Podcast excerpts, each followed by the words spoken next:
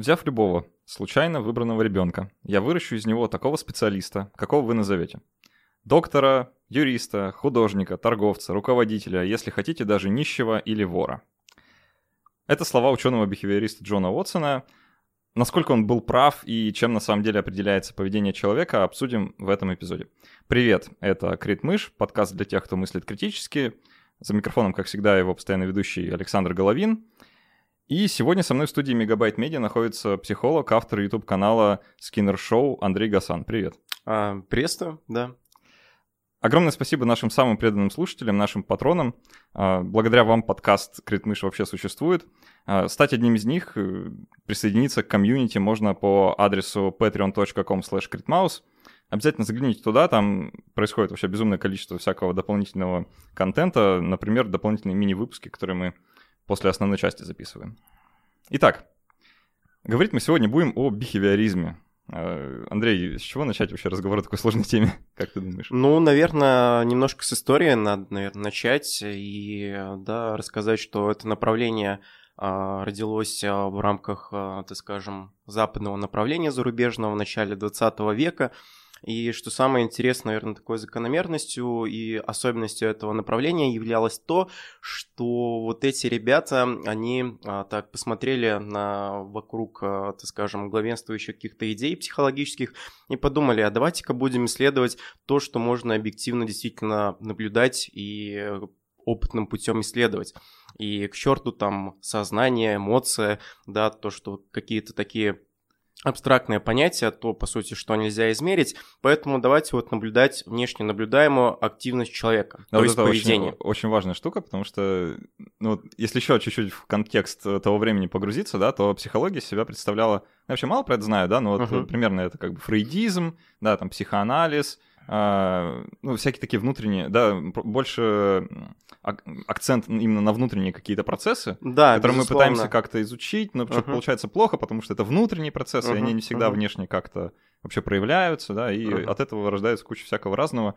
Э, что, собственно, вот э, основ, основоположников бихевиоризма и не устраивало. Да, безусловно. То есть э, вот как раз там, да, помимо вот тех этих направлений, которые ты назвал, еще там вот развивалась а, гештальт-психология, не нужно путать с гештальт-терапией, а, которая изучала особенности какие-то восприятия. Также вот школа Вунда тоже изучала психофизиологические процессы. И опять же, да, вот были э, активно развивались труды Ивана Петровича Павлова, который Это опять же вел его понятие. называют как раз э, одним из да. первых. Как бы. Можно, да, сказать то, что действительно это оттуда пошло, потому что все вот идеи Павлова об условных рефлексов, это, собственно, да, и подхватили бихевиористы и начали, соответственно, это изучать, и все вот эти закономерности да, переносить уже на человеческое поведение в том числе. А, вот про Павлова, на самом деле, я еще когда в ВУЗе учился, нам еще преподавали, да, на физиологии, uh-huh. да, вот что э, все эти учения про условные рефлексы, научения, была очень забавная такая штука, я уж не знаю, насколько это байка, насколько это правда, про Павлова и про его работу, а, и про то, как он относился к людям, которые с ним работают. Как мы уже установили, да, они не очень любили, ну, бихевиористы, да, Павла в том числе, акцент на внутренних каких-то процессах, и uh-huh. все пытались объяснить внешними причинами. А, ну, вот там, если вдруг кто не знает, да, короче, Павлов, он э, исследовал э, связь слюноотделения у собак, ну, в частности, да, слюноотделение у собак, там, в зависимости от разных стимулов, да, там, условных, безусловных, добавляя, комбинируя, а, и вызывал в итоге там позвоночку слюноотделения, ну, и там, желудочного сока, короче, много всего делал. Uh-huh.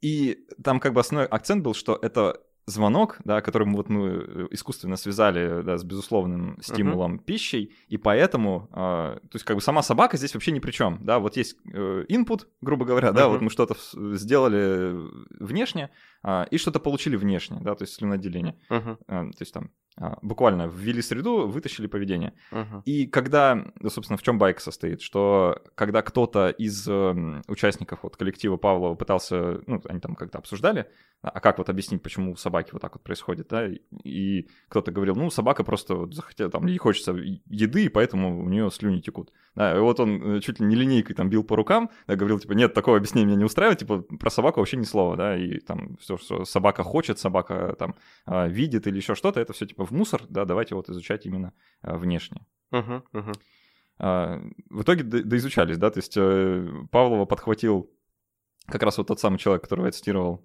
Джон Уотсон. Uh-huh. Если можешь в двух словах знаком, да, с его Да, это очень интересно, на самом деле, ну, персонаж, да, потому что он, так скажем, тоже знаменит а, некоторыми такими, а, опять же, экспериментами, которые он а, проводил. Насколько я знаю, вот маленький Альберт эксперимент, это, опять же, Джон Уотсон, да, вот эксперимент, ну, вкратце, если описать, то есть, да, Джон Уотсон поставил такую гипотезу и предположил, что, по сути, да, научить можно э, ребенка любой абсолютной эмоции, да, любой реакции, в том числе страху.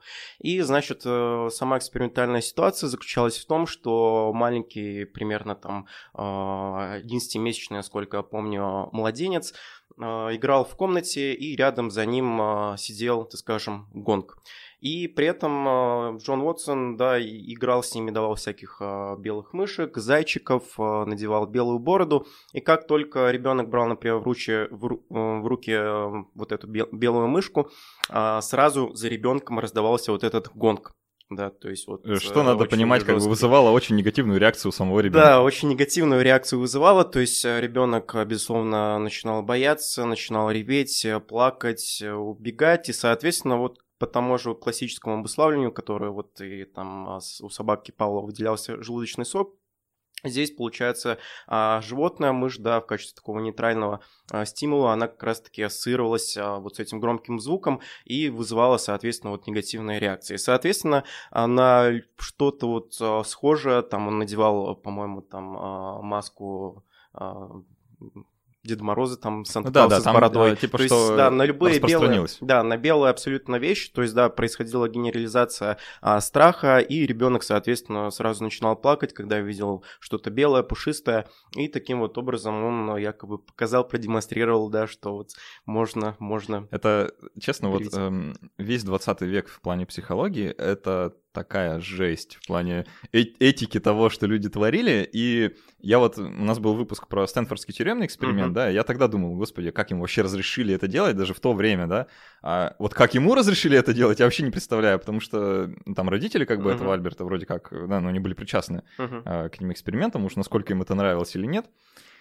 Да, а... это вот действительно такая некоторая закономерность, на самом деле, так как я вот аспирант по социальной психологии к всему, да, я вот прямо очень, э, так скажем, влюбился в эту науку из- из-за того, что вот у нее такой очень интересный бэкграунд исторический, да, потому что, ну, вот все эти эксперименты, да, насколько бы они там морально-этически э, не были бы так, э, так скажем, с этой стороны восприняты, тем не менее, они внесли очень большой вклад в науку. То есть, например, сейчас а, взять тоже этот же эксперимент у Джона Уотсона, да, есть такое понятие, как фобии, да, то есть, опять же, иррациональный страх, и, по сути, вот, опять же, некоторые механизмы, да, появление фобий, а, того, что с ними, как делать и лечить, это, собственно, ну, вот эти эксперименты как раз-таки, ну, показали, что это вообще такое. И сейчас да, даже современные методы поведенческие, они, да, вот э, на ура работают э, с людьми, которые испытывают те или иные фобии. Вообще, конечно, вот в современном контексте этот эксперимент про вот этого малыша Альберта, он выглядит нелепо, вот с точки зрения, ну, как именно научной методологии. Uh-huh. Если бы я сейчас провел такой эксперимент, попытался бы его кому-то там условно продать или публиковать, мне покрутили пальцем у виска а, закономерно, да, и сказали, типа, у вас один испытуемый, Uh-huh. Да, и вы с ним вот такое делали, и вы считаете, что это научные данные. То есть, ну, это условно научный эксперимент, да, скорее, как в случае со Стэнфордским, больше похоже на какую-то демонстрацию, да, вот типа, что, uh-huh. вот, ну, типа, такое есть. Uh-huh. А, забавно, а, я уж не знаю, вот я пытался это проверить, а, вроде как это правда, но вот не ручаюсь за достоверность э, этих сведений. А, сам малыш Альберт а, умер в очень раннем возрасте, uh-huh. мы не можем у него сейчас спросить, типа, а боится ли он до сих пор белых мышей, он там в районе 3-4 года ему было, он от чего-то помер. А с этим э, исследователем Джоном Уотсоном случилась так еще более странная штука. А, его погнали, в общем-то, из академии, а, вроде как, ну, не знаю, за это или за что-то другое, да, но uh-huh. он перестал заниматься наукой и стал рекламщиком. Да, и вот это, кстати, тоже вот он ему такой небольшой респектосинг, да, за это, потому что, ну, по сути, вот все вот эти закономерности человеческого поведения, да, вот стимул-реакция, оно на ура по-прежнему по наши дни актуально и в рекламе. То есть, когда заходя там в любой магазин, мы подходим там к прилавку, где стоит Кока-Кола, у нас сразу же возникает ассоциация, где там такие веселые ребята где-то отдыхают, пьют Кока-Колу, да, праздник нам приходит, то есть положительная ассоциация, и у нас, соответственно, вырабатывается реакция, мы хотим это берем, а, да, а, чтобы вот отождествляя вот эту покупку с теми положительными эмоциями. И то есть, да, он сделал большое состояние в рекламном, вот, так скажем, в рекламной сфере, и да, это вот тоже такой интересный, интересная у него биография, конечно, была. Да, очень занятно. Похоже на, на каких-то других деятелей тоже из той же сферы. Давай э, вот еще как-то лучше очерчим да, сами основные принципы бихевиоризма, uh-huh. и потом перескочим к самому, наверное, известному представителю, собственно, в честь которого твое шоу на Ютубе и названо. Uh-huh. Э, можно условно, вот, ну, насколько я понял, да, выделить три, э, три главных принципа, да, которые вот в основе лежат. Мы уже так вскользь упоминали, ну, в целом, чтобы повторить и закрепить, и дальше унести в разговор. А, фокус на среде, то есть такой environmentalism, да, uh-huh. а, то есть фокус именно на среде, на внешнем, а внутреннее нам не интересно. А дальше другой постулат — это то, что есть, эм, ну так, теория подкрепления, да, поведения. То есть поведение случилось, если оно подкрепляется каким-то стимулом. Да, положительным, ну, положительным соответственно, да. вероятность воспроизведения а, этого поведения, оно, да, повышается. Или наоборот, если отрицательным, uh-huh. оно uh-huh. снижается, да. Ну, в общем-то, довольно простая идея. Uh-huh. Вот, это второй принцип. И третий — это универсальность. А, то есть ну, нет никакой разницы, да, вы говорите про мышь, про кролика, про жирафа, либо про человека, все работают примерно одинаково, стимул, реакция, научение, подкрепление, угу. вот оно одинаково. Поэтому э, не надо изучать жирафов, это неудобно, они большие, у них длинная шея, давайте изучать мышей, там все то же самое. Угу. Вот, это как бы такие основные Основные принципы. А, ну и, собственно, перескакивая, да, к самому вкусному, самому интересному, а, B.F. Скиннер это имя, которое э, будоражит умы до сих пор и вызывает э, такой благоговейный трепет вот, у всех. Что можешь про него рассказать? Ну, что могу рассказать? Ну, на самом деле, а, да, вот если так а, рассматривать, опять же, в таком некотором историческом контексте, то, а, безусловно, одной из заслуг является это введение понятия оператное обусловление, да, то есть это как раз-таки по сути, не то, что есть какой-то а, стимул, который вызывает реакцию, а по сути последствия, да, они могут определять поведение. То есть, например, если мы, а, так скажем, опять же, получаем какие-то положительные эмоции, то мы стараемся стремиться к положительным эмоциям и, соответственно, избегаем какие-то негативные да, эмоции подкрепления. И при этом, если ну, то есть на этом, опять же, выстраивается некоторое такое тоже отдельный пласт, а, так скажем, закономерности поведения. И при этом, ну, это, в принципе, естественное такое развитие вот э, этого вывода. И второй нюанс, наверное, который вот все-таки а, даже намного значимее, чем вот первый, ну, потому что оперативное обусловление это все равно как бы логичное такое последствие, и рано или поздно к этому, конечно, пришло, потому что это на поверхности идея лежала. А второе, это то, что он пытался, по сути, создать э, и создал э, такую направление философии науки отдельную, которую назвал радикальный бихевиоризм.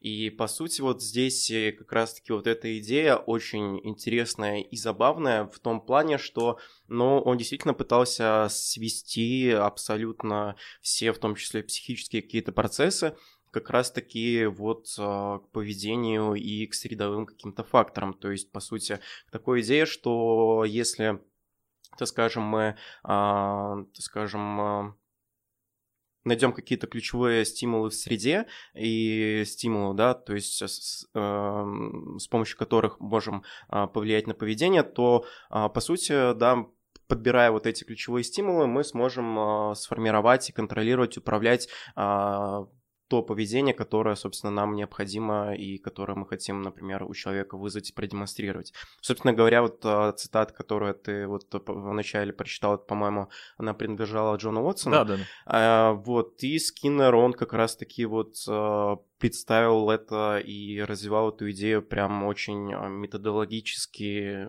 интересно и красиво. А, это очень важный момент, надо подчеркнуть еще, да, чтобы смысл был понятен. Э, в чем радикальность этого бихевиоризма? Генетика, эпигенетика, там какие-то еще внутренние факторы, ваше душевное состояние, все что это все летит в мусорку и в трубу. Да, никаких генов, никакого там поведенческой генетики, uh-huh. эволюции, все это все. Да, мы табула раса, что называется, белая доска, ну, чисто доска, да, рождаемся, мы вообще... Э, ну да, то есть главное, опять же, вот в бихевиоризме есть такой термин, как научение, это, собственно, опыт, да, человек, который мы получаем в процессе, так скажем, адаптации к, к окружающей среде, и, соответственно, да, вот окружающая среда, она очень сильно напрямую а, влияет на то, какую, вот, соответственно, да, реакцию, как, какие мы а, поведенческие паттерны, модели поведения мы в процессе, а, так скажем, социализации будем формировать и усваивать. Давай немножко менее академическим языком. Вот как ты считаешь, э, ну, насколько эта идея вообще адекватна и релевантна вот к сегодняшним данным? А, можно ли вот так вот взять, короче, выбросить, да, весь этот внутренний пласт, оставить только внешнее и надеяться получить что-то адекватное? Как ты вообще разделяешь эти принципы? А, это очень интересно. А, и да, я с одной стороны разделяю, потому что вот есть такой, опять же, миф да, в истории психологии, что вот якобы, так скажем, когнитивная психология, да, вот революция, там, 50-х, 60-х годах произошла, и якобы вот это затмило бихевиоризм, бихевиоризм ушел на задний план, и как-то вот где-то там... Когнитивная революция в том смысле, что да, вот появился... открыли внезапно, что есть да, что-то открыли, внутреннее. Что, что-то, что-то внутри есть, да, вот эти все когнитивные познавательные процессы, как мышление, восприятие, ощущение, представление, воображение, э, речь, и...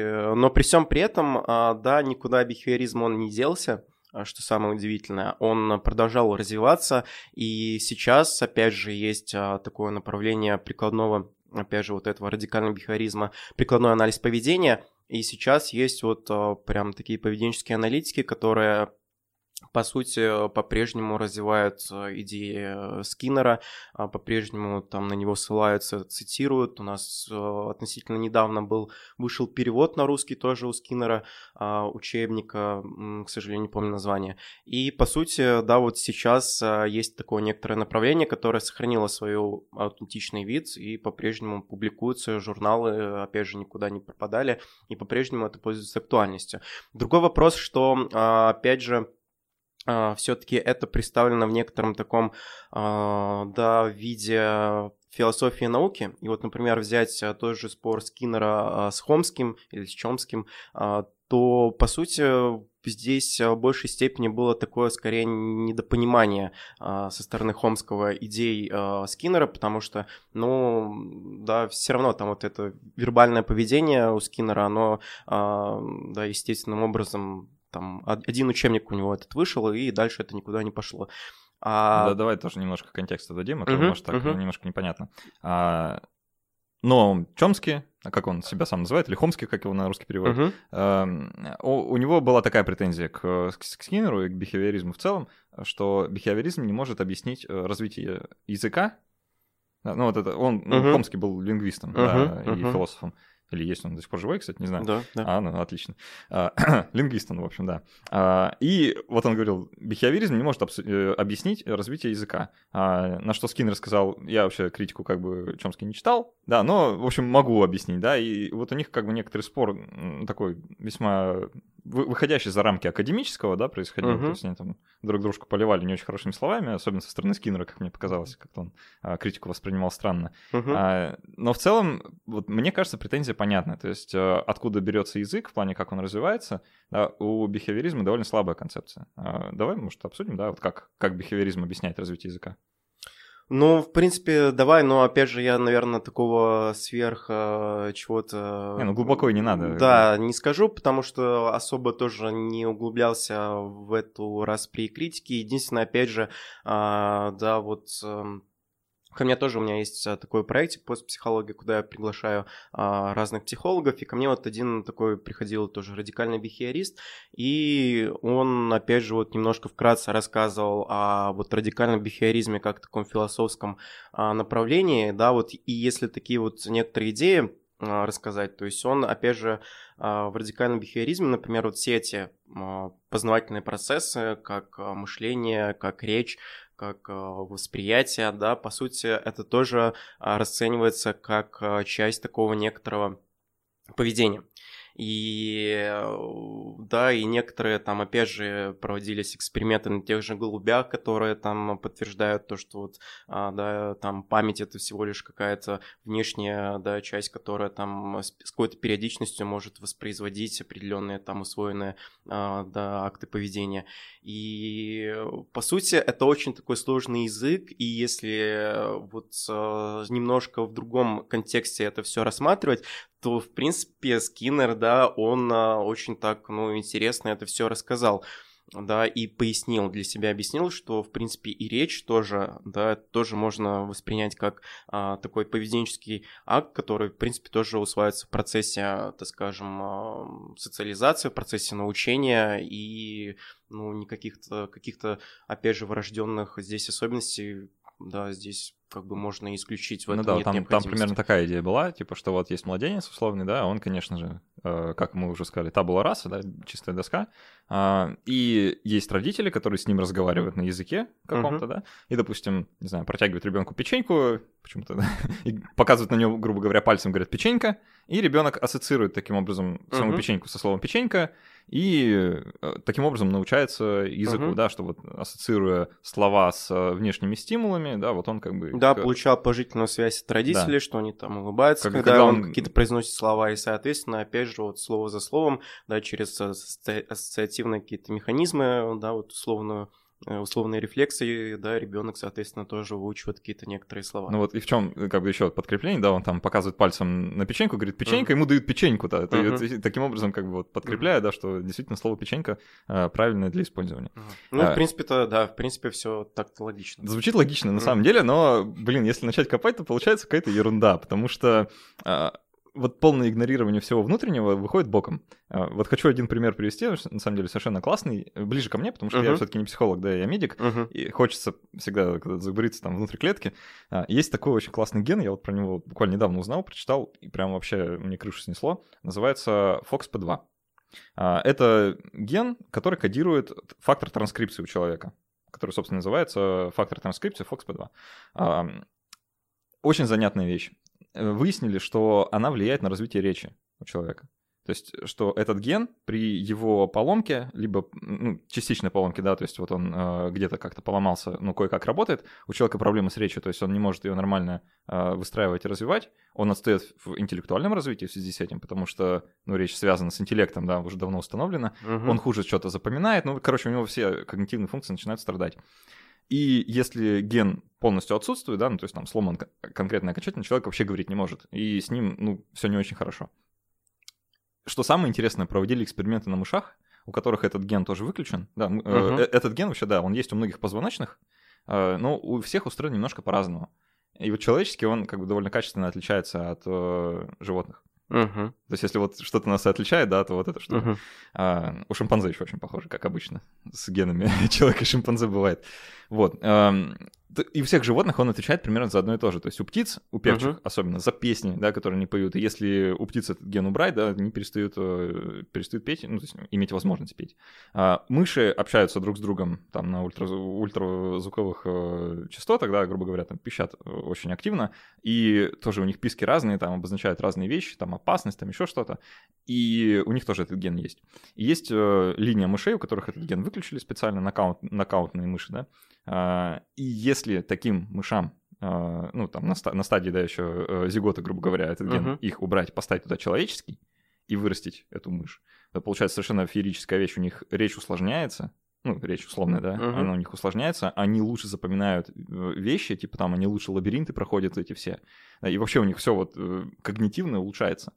А, это идет несколько в разрез как бы с бихевиоризмом, потому что uh-huh. вот конкретный ген конкретного фактора, конкретного белка, который напрямую влияет на речь, на ее развитие, на ее становление, да, и, и вот, ну, как, о какой табуле раса может идти речь, о какой uh-huh. чистой доске, если вот есть конкретный человек, у которого этот ген поломан, и он не может говорить. Э, сколько ты там стимул реакции не парься, ничего не выйдет. Вот это очень, на мой взгляд, такой интересный пример, э, как вот uh-huh. все-таки бихевиоризм радикальный, по крайней мере, да, не стоит воспринимать всерьез. Uh-huh. Ну, опять же, да, с одной стороны, здесь, опять же, некоторые такие, такой нюанс в том плане, что, опять же, вот, да, сейчас активно изучаются различные там гены, может быть, еще вот гена гена не открыли. И, по сути, опять же, здесь всего лишь некоторая корреляция устанавливается. То есть, а, опять же, корреляция это а, означает всего лишь взаимосвязь, а не причинно-следственная, потому что, ну, а, на речь в любом смысле, да, влияет огромное количество факторов и не только каких-то генетических. И, опять же, если взять людей, которые да, вот, а, не знаю, страдающие, например, аутизмом, а, которые, опять же, не могут как-то взаимодействовать вообще с людьми, да, полноценно, у них там очень слабо развитая эмпатия, опять же, интеллектуальные способности, опять же, вот бихевиоризм, да, вот поведенческие методы, да, терапии с такими детьми, они, ну, самые эффективные, потому что, ну, да, максимально через эти методы таких детей, таких людей, они могут более-менее взаимодействовать, опять же, но при этом здесь да, вот все сводится к тому, что, ну, некоторая такая а, алгоритм, ну, алгоритмичное такое поведение выстраивается. То есть, то есть есть там ситуация, и человек, опять же, с помощью научения, да, учат, а, да, реагировать в той или иной ситуации, определенным образом, опять же, актуализировать те или иные модели поведения. Вот, ну, да. Давай вернемся к Скиннеру. А, у него есть несколько таких очень классных экспериментов, которые всегда любят ну вот я про него читал даже про этот эксперимент, uh-huh. один конкретный. А, давно еще, когда вот только там, не знаю, мой условно скептический путь начался, да, я там начал чем-то интересоваться в науке, а, про возникновение суеверий. Uh-huh. Условно, да. Uh-huh. То есть Скиннер, э, знаменитая у него была такая фраза, что а, типа, да что вы там про суеверие, я могу суеверие даже у, там, у голубя вызвать. Да, и пошел и вызвал суеверие у, го- у голубя. То есть вот голуби подвержены uh-huh. суевериям. А мы тут ломаем голову, почему люди верят во всякое. Так вот оно, оказывается, почему. А, ты читал эту работу? Я просто ее недавно накопал. А, да, это тоже очень интересный эксперимент. То есть, а, по сути, в ящике да, находился голубь, и, соответственно, был механизм подачи еды, и с определенной, так скажем, периодичностью да, этот механизм подавал еду. Что-то раз в 15 минут или раз в 5 минут? Ну да, где-то так. И получается, голубь, соответственно, да, в этот момент, когда, например, он там, не знаю, вертел вокруг себя, там, вертел головой, либо ходил вокруг себя, и в этот момент, например, подавалась еда, у голубя, опять же, вот срабатывало вот это научение, и он, соответственно, устанавливал вза- взаимосвязь, что вот в этот момент я, например, поднял крылышко, и мне дали еду, значит, нужно поднимать крылышко, и мне начнут давать еду. И, соответственно, э, да, по итогу действительно вот э, появился такой феномен, как голубиные предрассудки, то есть, а, да, случайным образом, а, да, вот этот момент подачи еды у голубей вызвал, ну, вот такие некоторые нелогичные а, движения, да, которые, по их мнению, да, как-то причинно-следственная связь устанавливала, но на самом деле никакой причинно-следственной связи, разумеется, не было. Там, и... там такие были вещи, типа там кто-то э, из голубей вертелся вокруг своей оси, uh-huh. кто-то махал крыльями, кто-то клевал землю, uh-huh. кто-то uh-huh. в определенном там углу клетки что-то клевал. А, вообще, сама статья, вот, если ее нагуглить, а, она всего две страницы занимает А4, на самом деле очень маленькая. Uh-huh. А, и там очень плохое с точки зрения современной науки, опять же, описание методологии uh-huh. того, как это было сделано. А, зато очень много ярких, э, ярких фраз. А, чтобы все понимали, насколько, насколько эта работа вообще в современном контексте смешно выглядит, опять же. Uh-huh. Там было 8 голубей, всего 8. Uh-huh. 6 из них развили странное поведение.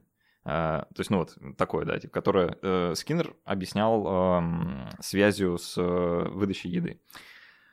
Люди это воспроизводили, uh, и оно, блин, воспроизводится, что самое забавное, да, что действительно что-то такое появляется, uh, но вот я читал такую забавную критику, что на самом деле про это можно думать по-другому, да, что можно, конечно, считать, что это голуби вот развивают такое поведение, потому что им выдается uh-huh. еда, а на самом деле это поведение случайно возникает, потому что если посмотреть на то, что там вот эти голуби делали, uh-huh. Это, в общем-то, нормальное голубиное поведение. Uh-huh. Махать крыльями, клевать пол, что там, переходить, там, переступать с ноги на ногу, вертеться вокруг своей оси. А что еще голуби в клетке делать? Uh-huh. Ну, блин, вы голубь, вы в клетке. 15 минут жди еды, как бы, да. вот. А, и идея в том, что это вообще никакой связи не имело с выдачей, да, что голубь-то прекрасно uh-huh. вообще-то понимал, ну, условно, да, насколько голубь может, что, ну, в общем-то, это не имеет значения. А, и если бы еда не появлялась, он бы все равно это делал. Ну, просто потому что, ну, он голубь. Uh-huh. Вот.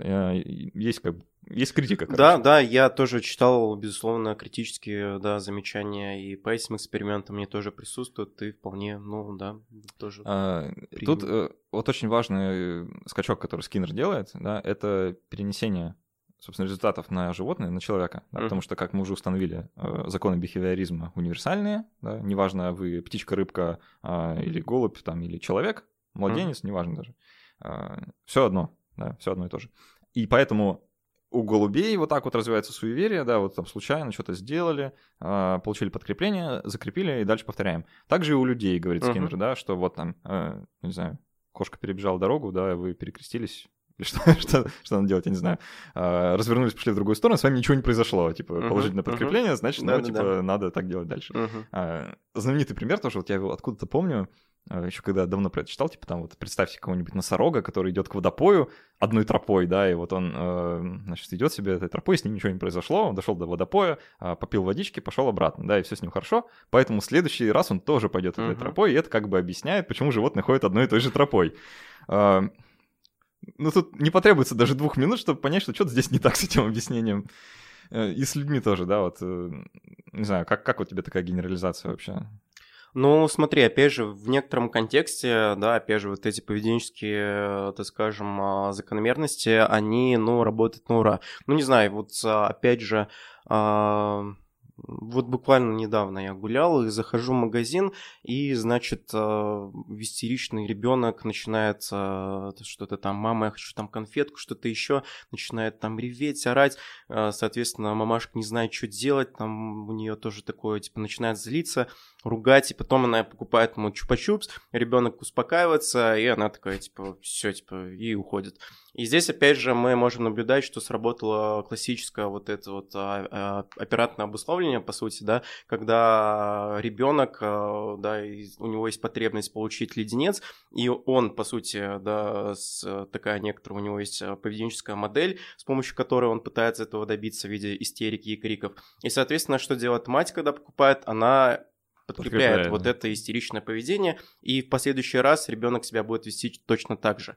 И вот здесь, опять же, да, вот если бы люди несколько вот какие-то основы бихевиоризма владели, да, вот этими закономерностями, то, опять же, ну вот э, с детьми это вот эти закономерности, они, ну, работают на ура. То есть даже вот э, я еще обучаюсь на психотерапевта когнитивно-поведенческого подхода, и вот, э, да, детей до 12 лет – да, вот у них там очень много различных, например, там страхов, фобий, а, да, какого-то негативных, негативного поведения, то здесь сугубо, а, опять же, применяются все вот эти поведенческие техники, потому что, ну, вот они, да, работают действительно ура. Есть очень классная книга, я ее в прошлом году, по-моему, прочитал, она мне безумно понравилась, просто захотелось применять это сплошь и рядом. Называется Карен Прайер «Не рычите uh-huh. на собаку» в uh-huh. русском переводе, в английском «Don't shoot the dog». Uh-huh. А, очень занятная вещь. Как раз вот э, Карен Прайер, она у нее такая биография весьма интересная. Она всю жизнь работала дрессировщиком животных. Uh-huh. Там очень сложных животных, да, там дельфинов, морских э, львов, uh-huh. собак, да кого угодно, короче. И там книжка, она довольно тонкая, настоятельно рекомендую почитать. Там, ну, ты читал, наверное. Да, да? плюсую. Там есть ну, типа такая схема, да, как кого угодно научить, научить чему угодно. И там есть условных 7 правил, да, как вот, uh-huh. допустим, отучить собаку лаять. А, первое правило, ну, застрелите собаку, это помогает, да, стопроцентно, вот, а остальные 6 как бы уже посложнее, да. Uh-huh. Там вот есть так, такое очень классное описание э, игры, которую вот я, я тоже предлагаю всем поиграть, это прям все очень э, безумно клево. Э, помнишь, там у нее игра? Да, на подкреплении как да, раз да, таки. Да. Угу. Там, в общем, такие правила довольно простые. Вы берете, ну, там, кучку товарищей, не знаю, там, да, даже 6-7 человек хватит уже. Назначаете одного человека тренером, другого человека назначаете обучаемым. Обучаемый э, выходит из комнаты, и вы коллективно как в этих э, дурацких пранках, да, вечериночных, э, придумываете, короче, какое поведение вы хотите у человека вызвать. А, ну, не знаю, там, Чтобы дотронуться, сделал, да, да, дотронуться до лампочки, не знаю, встать на весы, ну, что, ну, короче, что угодно, по большому счету. А, и тренер как бы должен путем подкрепления вызвать у человека это поведение. Разговаривать нельзя, то есть нужно, uh-huh. чтобы все сидели, молчали, вообще никак не выдавали, да, а, что должно происходить. И вот человек научаемый приходит в комнату и там, допустим, свистком, да, вот, а, если выбрать в качестве подкрепления, типа, что тренер свистит свисток, да, человеку говорят, человек, ты хочешь, чтобы тренер свистел, да, а, и вот ты там допустим, не знаю, ему нужно подобрать носок с пола, да, и вот если он сделал шаг в сторону носка, да, тренер подкрепляет. Uh-huh. Он uh-huh. сделал еще шаг в сторону носка, еще подкрепление, да, и таким образом, как бы постепенно, маленькими шажочками, а, как это называется, вот в бихевиоризме, я постоянно забываю, а, градации, да, вот такие, типа, что можно голубя вот постепенно научить, uh-huh, да, там, uh-huh. клевать этот рычаг, да, просто вот подводя его все ближе-ближе. А, и таким образом, как бы, можно вызвать любое поведение. Uh-huh. А, очень занятно в это все играть, а, очень прикольно, прям чувствуется вот какое-то такое, что что-то происходит. А, насколько это в реальной жизни работает, опять же, вопрос. Не знаю, вот у тебя есть собака или там животное домашнее? Нет, но опять же, вот я уже сколько лет подряд, да, думаю, размышляю, опять же, создать, хочу вот такую интересную какую-нибудь такую клетку, опять же, мышь, да, потому что, ну, считаю, что у каждого социального психолога должна, должна быть мышка а, для экспериментов. А, и, соответственно, да, вот экспериментировать а, с вырабатыванием различного рода условными рефлексами. Там можно научить, научить там играть в футбол, там, чтобы она там кнопочку нажимала, сама себя кормила и так далее. То есть это очень все, конечно же, увлекательно. И особенно вот после прочтения Прайера действительно вот захотелось, опять же, завести какую-нибудь там собаку, опять же. Ну вот у меня кошки есть, но я их их, а, опять же, не очень, а, да, не сразу начал дрессировать, но поэтому вот у меня просто кошки там лапы, например, дают и там сидят по команде. Вот, ну это самое такое простенькое. А так вот хочется, да, какой-нибудь завести. Эм, что вообще, вот когда читаешь эту книгу, возникает некоторое такое ощущение магии на самом деле, потому что там совершенно безумная история она описывает, типа, uh-huh. как там кошка залезла на дерево и не может спуститься, и она путем вот такого постепенного uh-huh. научения кошку буквально спускает с дерева. Uh-huh. А, Уж не знаю, насколько это правда, насколько это действительно возможно вот в таком, в таком виде в реальности, uh-huh. а, но то, что это как бы довольно прикольное пособие для тренировки там собаки или рыбок золотых, я не знаю. И людей в том числе. И людей, да. Вот про людей не знаю, но Разве что беспалевно, да, чтобы люди не знали, а то они обидятся. Угу. Ну, опять же, смотри, с людьми здесь же очень простые все закономерности, потому что, ну, а, опять же, вот положительное подкрепление и, например, если мы рассматриваем, опять же, детей, то наказание, опять же, оно абсолютно неэффективно. То есть, если мы хотим да, это тоже выработать... Основной, основной да, посыл. Да, да, то есть, если мы хотим выработать нужное нам поведение у ребенка, чтобы он себя хорошо вел, то, соответственно, нужно подкреплять вот это положительное поведение, которое он в самом естественной среде, это скажем, продуцировать. И, опять же, многие родители, они, да, основной у них метод воспитания – это, собственно, наказание, да, то есть он делал, соответственно, его ругаешь, но при этом никаких выводов, да, ребенок зачастую из этого не делает. И опять же взять тоже положительное подкрепление в какой-то, опять же, взрослой жизни, да, вот эта закономерность тоже очень эффективно работает при общении с людьми, когда там, ну, не знаю, там, тебе звонит какой-то товарищ, ты, опять же, рад его видеть, хорошо там с ним пообщался, опять же, положительные какие-то эмоции, и да, это, по сути, везде такое подкрепление можно наблюдать. И вот э, я сейчас вспомнил, мы сейчас рассуждали вот о примерах. Я буквально вчера читал статью во Франции в парке. А, выдрессировали воронов, и они сейчас а, подбирают а, различного рода мусор. Окурки, а, маленький слышал, да, мусор, да. И, соответственно, тоже они его приносят, получают там положительное подкрепление, там как-то подкармливают, и, соответственно, там за 40-45 минут полностью там вот это все какие-то большие объемы наполняются. Тоже такое Безумная штука, на самом деле. Кажется, где-то на грани тоже морального отношения к животным. Такое рабство за еду. А, занятно, что такое можно сделать.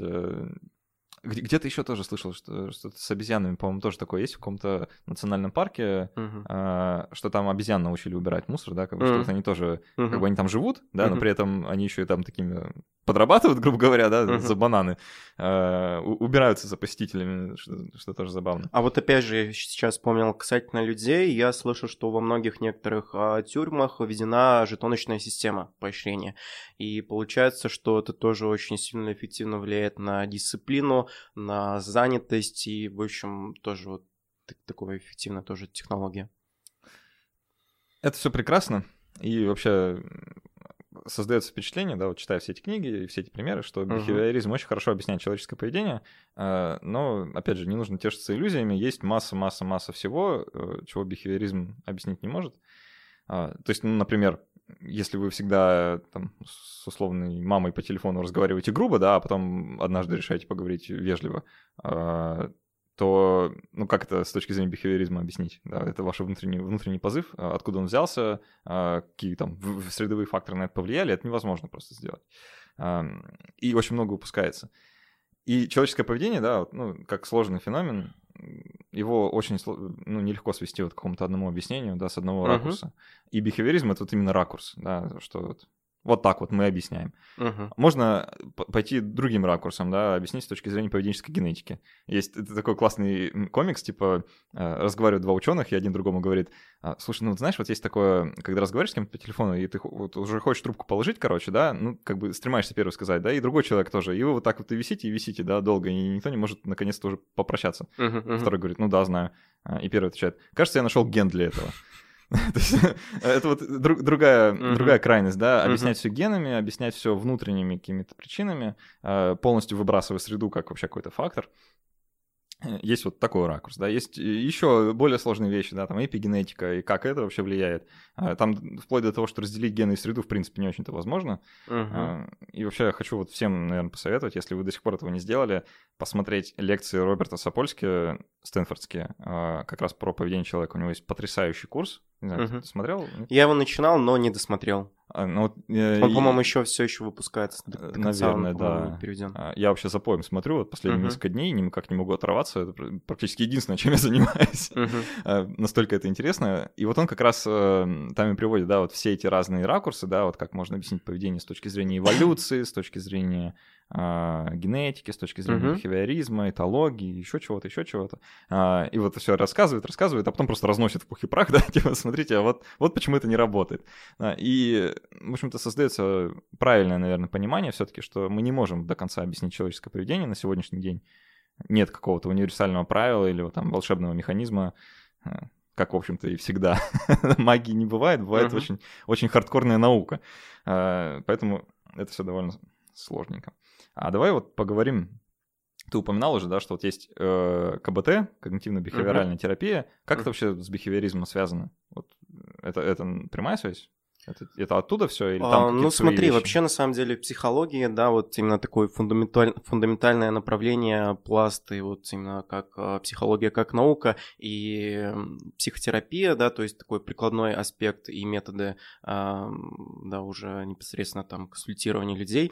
Это два таких очень разных направления, а, да, которые имеют разные там свои методы, опять же, направления какие-то. И поэтому, да, где-то, конечно, основы теоретические из а, научных исследований берутся, а, да, где-то, да, аутентично исследуются именно непосредственно в прикладном таком аспекте и ракурсе, изучая, например, какие-то, а, да, как те или иные проблемы, психические расстройства, да, можно фиксить, грубо говоря. Вот. И, соответственно, да, безусловно, я вот как раз назвал, что да, КПТ-терапия, есть термин в ней а, поведенческая терапия, соответственно, там вот эти все поведенческие а, методы бихевиористские, они, ну, используются, потому что в некоторых ситуациях да, опять же, вот взять какое-нибудь там а, социальное тревожное расстройство личности, социофобия, и помимо какой-то когнитивной а, да, работы, когда мы там, а, по, по сути, мышление человека, работа с мышлением человека, опять же, есть такой некоторый момент, когда а, к человеку приходит понимание и осознание, когда он что-то делает, да, и мы проводим, например, с пациентами поведенческие эксперименты. Ну, например, опять же, если он там боится публично выступать, то, соответственно, мы идем там на улицу, грубо говоря, и, соответственно, он там публично выступает, либо там прописываем, как он на работе готовится к презентации, как он там выступает, и расписываем, да, вот этот поведенческий эксперимент и сравниваем результаты, их обсуждаем, и человек, соответственно, сам, э, да, понимает, что во многом это не особо так страшно, у него где-то получается, и все вот эти его страхи, они особо, ну, под собой какой-то почвы не имеют. А, При каких-то, при фобиях, опять же, там вот все, опять же, те же методы поведенческие, опять же, напрямую работают, да, потому что фобия — это иррациональный страх. И вот, например, даже в Америке, я слышал, рассказывали, есть а, прям вот такие бихевиористы, терапевты, и они, например, приходит к ним чувак какой-нибудь и а, с аэрофобией, то есть боязнь а, там самолетов летать, Как, и- как называется? аэрофобия. А, а, аэрофобия. Аэрофобия, да. Другое. И, да, и получается, вот такой бихевиорист, он говорит, окей, я завтра, по сути, за один день сниму, вылечу у тебя фобию. Мы идем сейчас, ты покупаешь билет на самолет, и все, и типа я у тебя снимаю. И, соответственно, это такой вот есть метод а, погружения, ну, называется погружение, да, когда ты, по сути, ну, погружаешься полностью а, в ту ситуацию, которая для тебя вот, ну, гипер страшна, которая, которой ты боишься, фобию. И, соответственно, ты едешь а, вот с таким чуваком-терапевтом а, в самолете, и он тебя там спрашивает, а что ты сейчас чувствуешь, да, посмотри вокруг, что происходит, а почему тебе страшно? И получается, человек, погружаясь вот в этот страх иррациональный, он, да, анализируя, разговаривая, понимает, что, собственно, никакой-то почвы для страха и нет. И, соответственно, такой вот очень хардкорный метод, он, по сути, очень и рабочий. Вообще вызывает много вопросов, в том числе каких-то этических, да, как... Uh-huh. вот, я, например, жутко боюсь пауков. Просто, uh-huh. Ну и вообще э, насекомых в целом.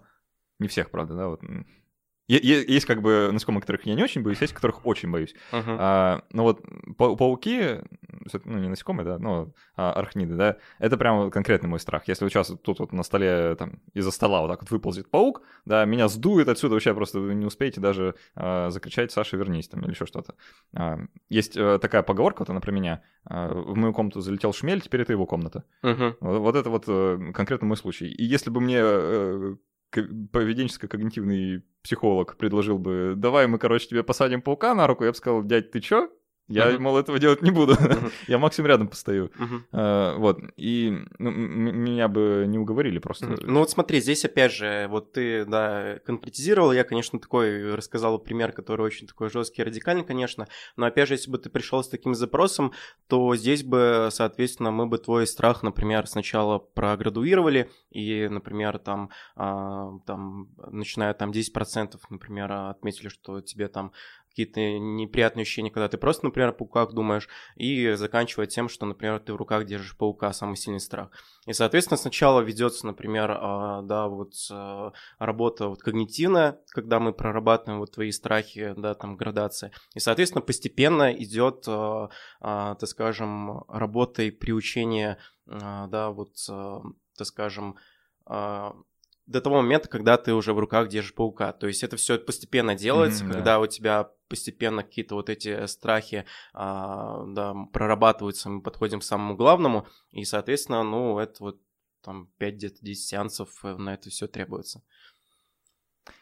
Вот сложно так вот со стороны, да, uh-huh. так вот про это думаешь. Э, избавит ли это вообще от страха, и просто, ну, это такая рационализация, да. Я, я конечно, понимаю, что ну, большинство пауков в целом мне никакого вреда не представляют, да, но эм, это просто какая-то внутренняя такая штука. Ну, да, вот, конечно, это фобия, да, иррациональный страх.